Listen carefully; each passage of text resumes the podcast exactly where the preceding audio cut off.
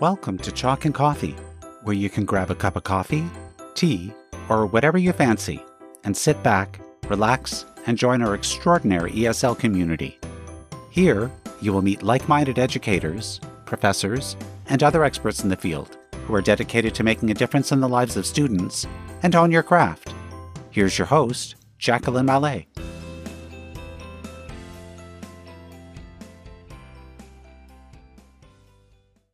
So happy you've joined us today. In our conversation today, we've got Dr. Teresa Hernandez Gonzalez, who's here to share insights into the future of ESL teacher education. We'll delve into how Concordia University, under her visionary guidance, is harnessing cutting edge technology like virtual reality, immersive experiences, and AI to facilitate deliberate, reflective teaching practices. Teresa is an accomplished educator currently serving as the TESL Program Director at Concordia University. She's delved into a wide range of educational domains and diverse aspects in the field, from critical pedagogy and identity to assessment for learning, or the use of gamification in refining ESL pedagogies and fostering autonomous learning.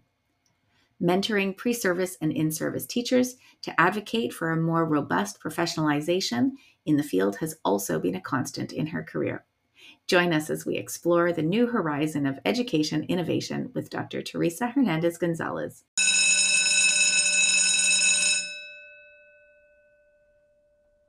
We're thrilled today to have Teresa with us.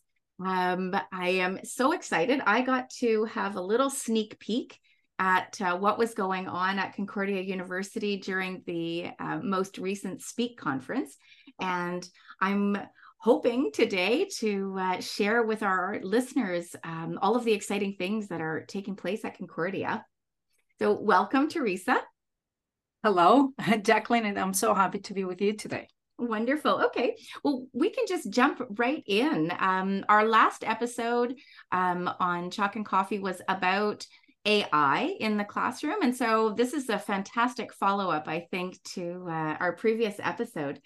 Um, would you give us a little bit of um, a description of what's happening with the virtual reality project that you're working on right now? For sure, uh, we are very excited about this uh, project. Um, it was it was uh, a bit of a surprise to find out that people thought it was um, important to invest in teacher education, which is not usually the case. But now we can say that Concordia is is is taking uh, teacher education uh, seriously by investing in this project. Um, so the idea uh, behind this virtual reality uh, project came from um, something that I was uh, um, um, entertaining um, of of looking at how other professionals develop skills in a safe environment. When we think about pilots when we think about doctors that they do jobs that they're very um, um, high risk. Um, and and they don't learn those skills by flying planes with people as they are being trained um, so they all have simulators. Also, uh, doctors and nurses they have simulators where they can train uh, um, precise skills uh, in a safe environment because it's virtual reality um, before they do it with actual people. However, in the teacher education programs, um, we have what we call this theory into practice model that the students get the theory in their classes and then they are being asked to put that into practice, but in real situations with yeah. real kids Lifetime. in classrooms exactly at the same time as they're evaluated by professionals so it's all high risk and it's all in a in an environment that if we think about it it's not ideal for learning because learning comes from trying things uh, um, you you you you you practice you try it you see what happens and you try it again when you're teaching a classroom, you cannot stop the time, go back, try a different way, go back, evaluate it, discuss it with someone, try again. Um, that is not possible. So then we thought that's not good for learning. Um, although there is a great opportunity in internships to try out things and to grow as a professional, we thought that we needed to create environments where students could practice skills in a safer environment that will allow repetition and what we call deliberate practice. That we focus on one specific skill and we try it again, we try it again, we try again um, as a way to automatize some of the behaviors that we want to uh, to teachers to max to master before they are in a classroom. What uh, what kind of skills are you thinking about addressing in it? So um, things that are very hard to um, um, um to to to teach um, from a theoretical um, perspective, but they are key. One of the the first scenario that we are practicing, for example, that we are piloting at this moment, is uh, how to deal with someone giving you feedback on your teaching um, something that we think it's very important for teachers to be able to take feed, feedback in a way that will be um, uh, positive, that will be um, um uh, taken with with with uh, yeah, with a positive uh, attitude, but also with um, um, uh, with an attitude of um, investigating, of expanding. I'm like, huh, that's interesting. What else? What else could I do? Um, and and always considering the people around you as the, the, the, their goal is to help you. Um, when we put that into a grade, then we are dealing with two different um, um, um objectives, let's say. Mm-hmm. One is what I call the coach hat, and then the judge uh, hat. And uh, in teaching, I think it, which is something very interesting that in, in teacher education, we're we are in the in, in in if it's not the only profession where we're being asked to be a coach and a judge at the same time. In, in any other profession, if you have a coach that is helping you, it's not the person that is going to evaluate you. Yeah. And to ask a human being to be a coach and a judge at the same time, to me, it's actually not possible. Uh, but but as teachers, we're always being asked to do that. So if we could create an environment where we can separate that, let me create an environment where we are just looking at specific skills and help you to develop those skills. Where I can only worry about being your coach and not your judge. Um, then we can create environments that I think are more embracing of the type of learning that we want to that we want to do. So is this going to take place before the students arrive in a classroom setting?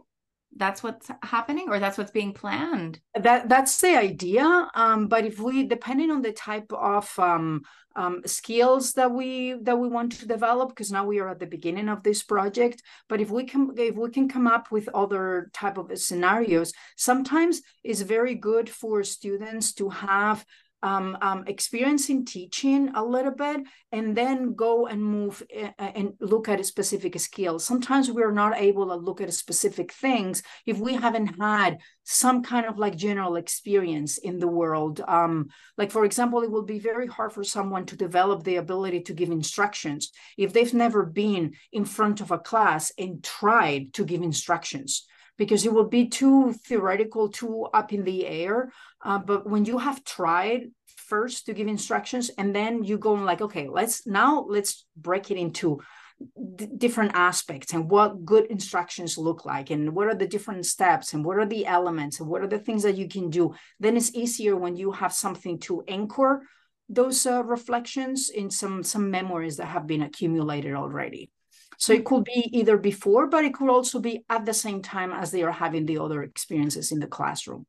So what's the what would be the difference between this type of a project and using, for example, video um, in my classroom when I'm in a teaching setting because mm-hmm. I've I've videoed myself for different reasons and then I go back and I look at it not for any evaluation purpose but I I become very critical of what I'm seeing and I I go oh maybe I should be waiting a little longer when I ask a question or um, I I tend to always direct my attention to one side of the class or hmm I only picked uh, you know four kids today to sh- you know all those kind of reflections that happen in video what's what would the the project be bringing that's different from using video in the classroom?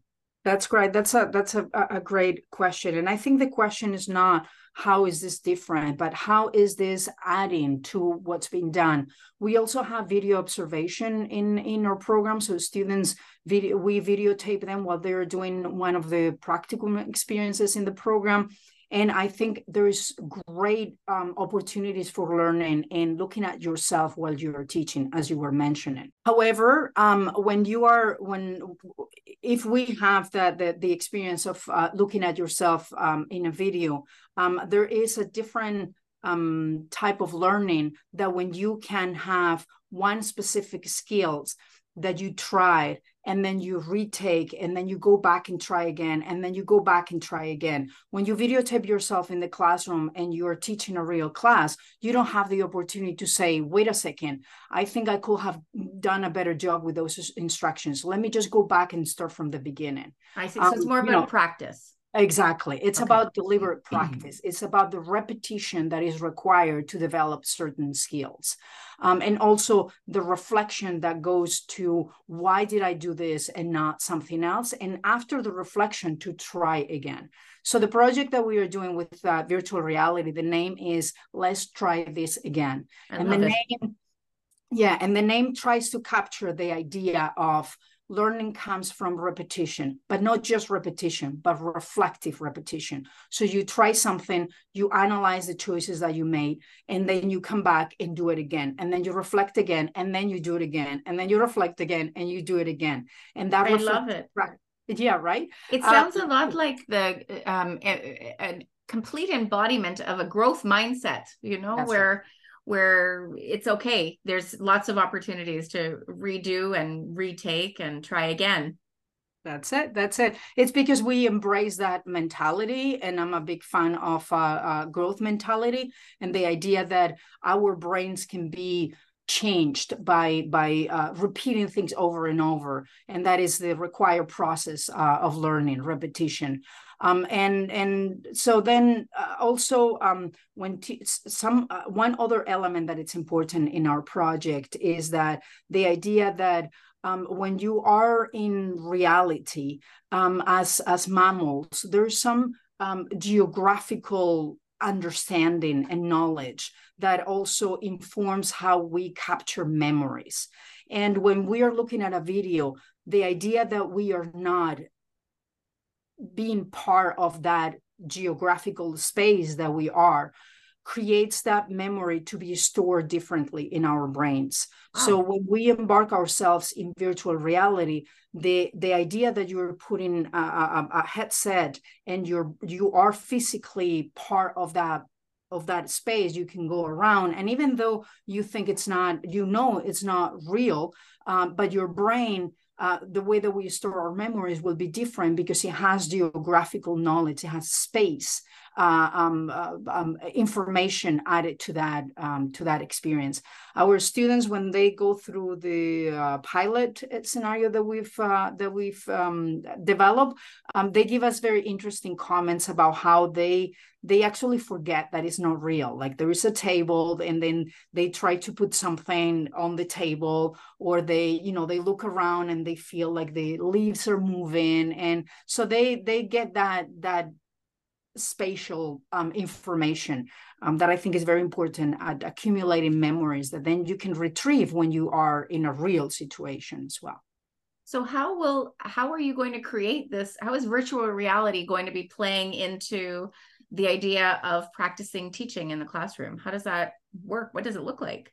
Yay. Um, so we are going, we're moving to phase two, which is the big question. That question that you just uh, that, that you just phrased is exactly what we are trying to um, um, to to articulate now. So um, we know that we have we have an, a, a great idea in front of us, but how is that going to materialize in a teacher education? We need to explore that. Virtual reality is very expensive. Um, um, eh, so we have to come up with uh, technologies that would allow us the immersive experience, uh, but will also be somehow quick and cheap to develop.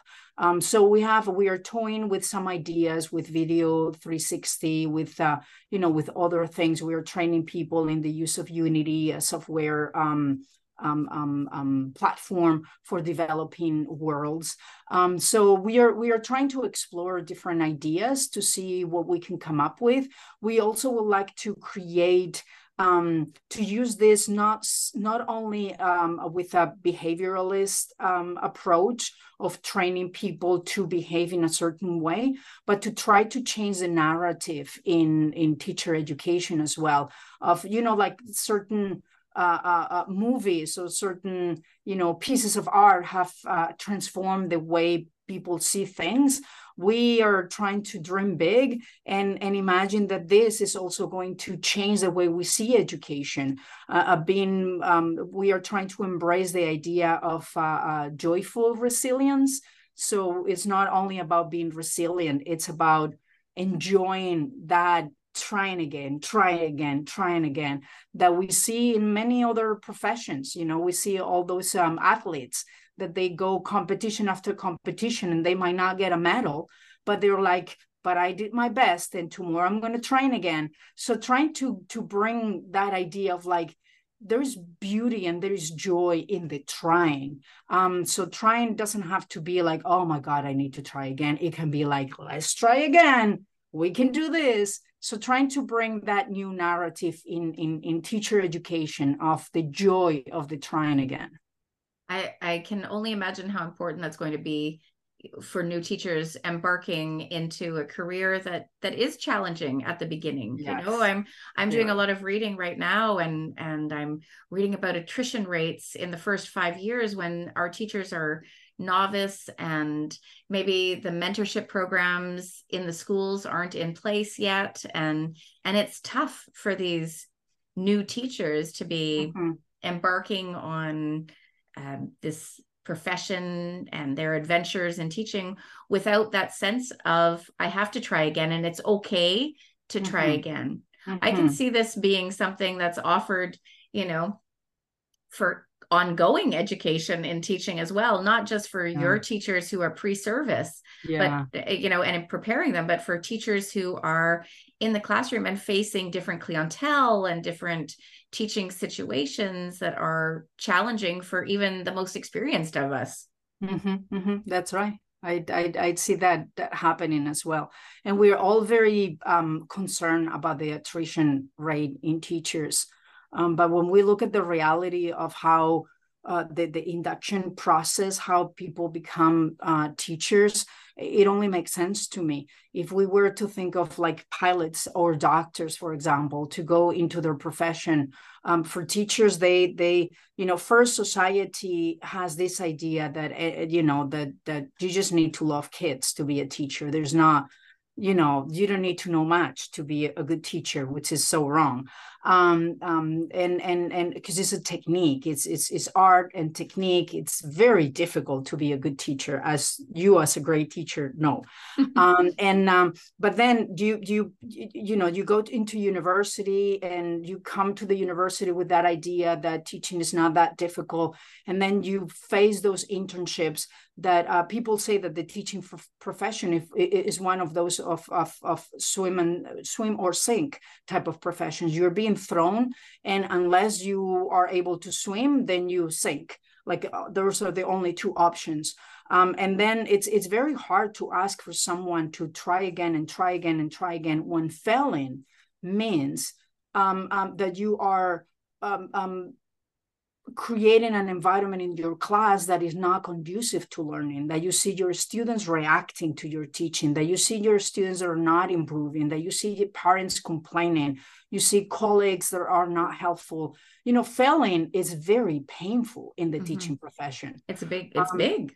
exactly. It's it's it's hard for society hard for everyone but it's very hard emotionally taxing for the the teacher. So to ask a human being to try again um, when when when when that comes after a failing that can be very very emotionally and not emotionally in, in all levels yeah. um, so hard um, and usually new teachers get the worst classes the the classes that are the, the most difficult ones mm-hmm. um, they they start a salary that is a joke um, so then people are like why why am i trying this? If you know i yeah i want to teach i would love to be a teacher but if this requires so much of me that my you know i need to work during the weekends uh, i cannot stop thinking about those two kids that i had that conversation with or you know it's just it's it's it's it's very difficult. And unless society changes the way they see uh, teaching and they value how important is what we do um, it's going to be hard to keep uh, um, good people in in the profession. Yeah. with a um, program what with a program like this though i can see it definitely being a support system for for everybody yeah what, hopefully. what specific skills are you looking to address or or mm-hmm. hope to work on with the teachers in in the um, virtual reality so initially we thought about um, social and emotional skills as our first target um, you know when you're having um, a, a, a, power play for example with a student a student that is uh, um, um, contesting something that you said in the class. Um, but then you know after that we can try any any other type of a skill. Like i said like giving instructions that it's key as well. Um, but even you know organizing group work um, or or working with other colleagues. Um, we are envisioning it maybe you know like we have this big school, and depending on where you go in the school, you have in different classroom different challenges to do. Um, we can dream big and even think about um, um, learning how different seat arrangements can be uh, can, can, be conducive of different uh, uh, teaching environments. And if this is virtual reality, it will be as easy as just moving pieces in your classroom and just see how will that affect Changes. the wow. way that yeah i mean that's the that's the beauty of virtual reality that there's everything is possible right because it's not reality so we could have the students i think there is a difference between as a professor when i'm in a classroom and i tell the students so you have your you can have your students working in fours or you can have a u-shape uh, type of classroom or you can have them in rows imagine if they could just put the goggles and they place those things in you know the tables in different places. And then we can talk about what are the consequences between putting uh, students in groups in homogeneous groupings according to to their levels or hetero uh, um, homogeneous heterogeneous uh, grouping. Um, you can have so many conversations that you cannot do in a real classroom you cannot walk in and be like, okay, students, today we're going to work on um, moving the tables in the classroom. We're not going to do any teaching today. I'm just going to be moving you to different grouping systems and see how you react. Doesn't work. exactly. That's not possible. Nobody has time. We, we, don't have time. Um, and even filming and then bringing that into the class and seeing it would still feel more unreal yes. that if you are in a virtual reality and you do it. And this is what artificial intelligence comes in. Because imagine if we could have machines building the the answers you know the the the, consequences of the of the uh, of the of the actions that we do in this artificial world um, it will never be the same as humans, but it can give us a, a huge repertoire of possi- possible answers. And then we can build the skills of how a teacher will react to those answers, but also if there is a way to be proactive, which is more important. If you didn't want that answer, what are the things that you could have done before? And you can just rewind. Wow. Which you cannot do in the real world, right? Try it again. Different options different mm-hmm. reactions. It allows for so much more reflective teaching That's because you can be in your classroom and you can be teaching and you can sit down once your kids have left the classroom and think about what worked and what didn't but you're you're not you're not going to get all of those little nuances. You're going to forget you're going to f- remember the big the big moments in the class but not all those little micro moments where you could have made different choices that's oh, right. Oh, it's fascinating. And if you could, what you what you're living in within your goggles, if you could record it and then analyze that video, you see what you did right here. It's still you yourself doing it in that, but you can go back and be like, what were you thinking at that point? What were the other alternatives? Okay, so now we are going to try again, and now you're going to try the other alternative that you thought of, and it's exactly the same situation, exactly the same actors, but now you're going to do something different, so that you can see how how the context will change when you do different things. And the whole point is that at the end, you accumulate memories of yourself doing the most uh, uh, positive or the most effective action that you can come up with. Um, because you know when we are teaching, you know, you're being taught what you are supposed to do theoretically in your classes but then when you are in front of a class you go back to the memories that are stored in your in your in your head Often which is usually what you've been taught how you've exactly. been taught previously you know exactly. we all teach how we were taught unless you've had all of these other lived experiences Exactly. So the idea is to accumulate an important amount of lived, lived experiences that are being controlled and reviewed and analyzed and tried again. So then you have that accumulation of memories that then you can retrieve when they're needed. It's it's uh, it's magic. You're doing magic well, well, over let's there. Let's see. Let's hope so. That's fantastic. And so, is there a timeline for when the students are going to be able to start to play with this, try it yeah, out, see how it's yeah. working? We've we've been we've been sharing our pilot uh, uh, scenario with different universities during this last year, during 2023, and now in 2024 we want to start developing what it is that we want to do now. This phase two, which is very ambitious, and we want to have uh, a, a network with people, universities. Um, you will be probably part of it as well. Um, just to say it. And and uh, uh, so then so then we will be uh, developing things and testing things and running things. We want to create a loop of producing testing producing testing in a in a um, um, in a loop process that can give results quickly and we can redo and redraft uh, quickly. So we are hoping to do that um, in in 2024 um, but at the same time you know we're also having fun with it. So we don't have to to you know to to complete and then be done with something. It's a long term process. It's a it's a dream and we're just aiming for it. That's, and it it makes me think my husband is a recently retired pilot. And so Ooh. when you yes so when you brought up that whole idea of uh, the simulator I've yes. I've watched him and he, you know, would study every 6 months, you know, before he would be going into the simulator, he would be practicing. And um, at one point I remember uh, our bathroom had uh, big posters all around and he would sit in the bathroom and you know visualize what That's was it. all the possible scenarios that were going to be thrown at him in the plane. And this is something that goes on it's an ongoing process. These pilots are doing this every 6 months they are retraining and refreshing and i can only see how this would be such That's a right. positive thing for all teaching not just right new teachers who are entering and being in that situation where they're in conflict with an evaluator and a coach like you were saying having that sort of conflict of interest almost yeah that's it yeah um and but but for for other teachers as well uh it being just this great tool mm-hmm. for yeah. teaching period yeah that's it that's it exploring your own um, um, traits, your own tendencies, and questioning why I react like that and why not.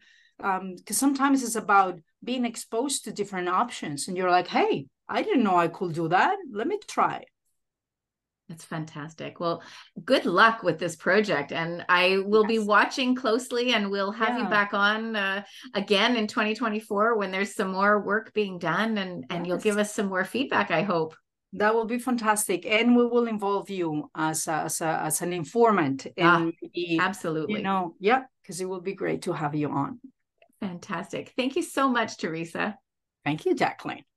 As we wrap up today's episode, we'd like to express our deep gratitude to SPEAQ for their invaluable support. Their commitment to ESL communities around the globe, but particularly in Quebec, has been instrumental in shaping the conversations we get to have here on Chalk and Coffee. It's through partnerships like these that we are able to explore ESL teaching. We're immensely grateful to SPEAQ for championing advancements in language education and for their unwavering support of our podcast. Stay tuned for our next insightful episode, where we continue to unpack the exciting possibilities of continuing teacher education with Dr. Philippa Parks, board member from the Canadian Association of Second Language Teachers. Thanks for listening to Chalk and Coffee. If you've been enjoying the podcasts, hit the subscribe button and tell a friend. Join us on Instagram at chalk.n.coffee or continue the conversation on Twitter using the hashtag chalk.n.coffee. Until next time, teach with all your heart and a little coffee.